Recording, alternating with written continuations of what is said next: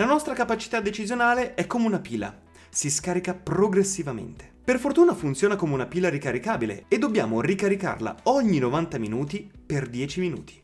Ma come possiamo ricaricarla? In primis dedicandoci ad attività con concentrazione passiva. Alcuni esempi in ordine decrescente: una passeggiata nel bosco godendosi la natura, ascoltare la musica complessa, cioè rock, classical, soul, con molta attenzione, fare fotocopie se non è necessario decidere quali documenti fotocopiare o quante copie fare, chiacchierare spensieratamente con i colleghi alla macchinetta del caffè. In secondo luogo occorre evitare comunque alcune attività, quali videogiochi, rispondere a mail o navigare sui social media.